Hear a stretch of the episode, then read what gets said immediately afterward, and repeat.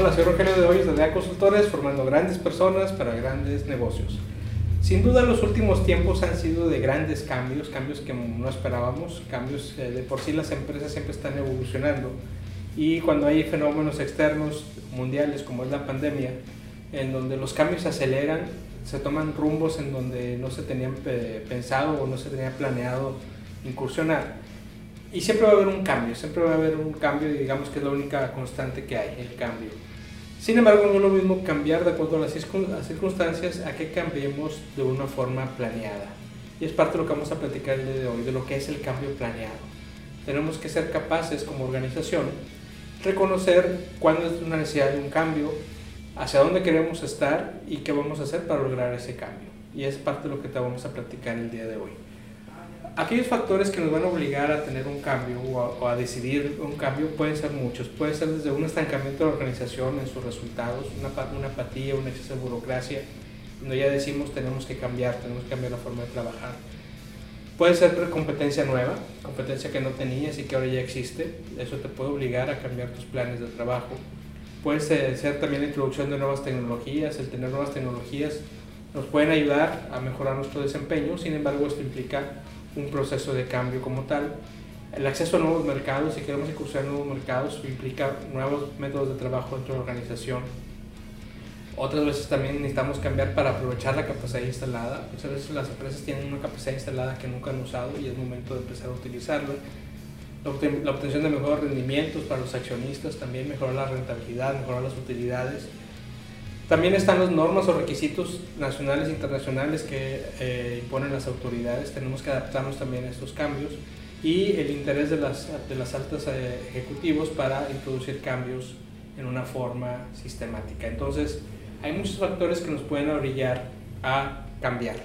La mejor forma de hacer esto es a través de métodos y tenemos que considerar tres principales elementos o tres principales eh, elementos del cambio que debemos considerar. El primero de ellos es el sistema.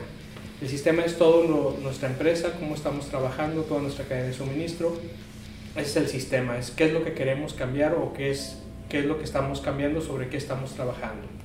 El otro es el agente de cambio. ¿Esos cambios a través de qué va a ser? Va a ser a través de capacitación, a través de nuevos métodos de trabajo, a través de tecnología, a través de una combinación de diferentes elementos. ¿Cuál va a ser ese agente de cambio? Y principalmente el, el estado deseado. ¿Esos cambios para qué van a ser? ¿Para qué queremos? cambiar, dónde queremos estar diferente a como estamos ahorita como organización. Esos son los tres principales elementos que debemos de, conocer a la hora de determinar un cambio. Y el proceso para seguir un cambio es relativamente sencillo, y digo relativamente porque es muy fácil nombrarlo, pero llevarlo a cabo es la complicación. Pero tenemos que empezar de un diagnóstico de la situación actual tenemos que ser capaces de, determinar cuál es realmente nuestra situación actual, no solamente eh, mencionando los síntomas, sino encontrando las causas de raíz. Posteriormente, determinar, después de este diagnóstico, cuál va a ser la situación deseada, o hacia dónde queremos estar, o hacia dónde queremos llevar a la organización. Tenemos que determinar qué acciones vamos a seguir para poder lograr esas acciones o ese, o ese plan. ¿Qué es lo que tenemos que hacer? ¿Cuáles son los principales actores, los factores críticos de éxito? Aquellos hitos que debemos alcanzar y en qué momento.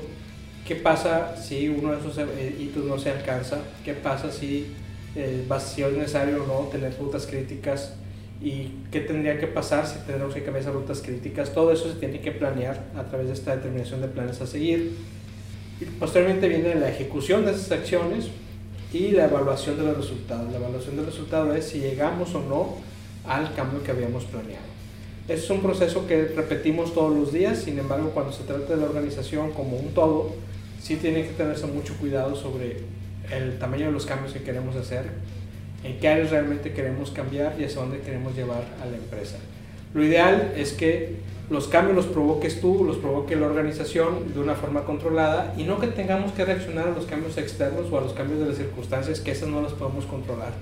En la medida que tengamos controlados estos cambios, en la medida que tengamos un control de proceso. En la medida que tengamos indicadores de, de, operación y de rentabilidad, va a ser mucho más difícil que los cambios externos nos afecten. Yo te invito a que revises esta metodología, te la voy a dejar en forma completa en nuestro blog.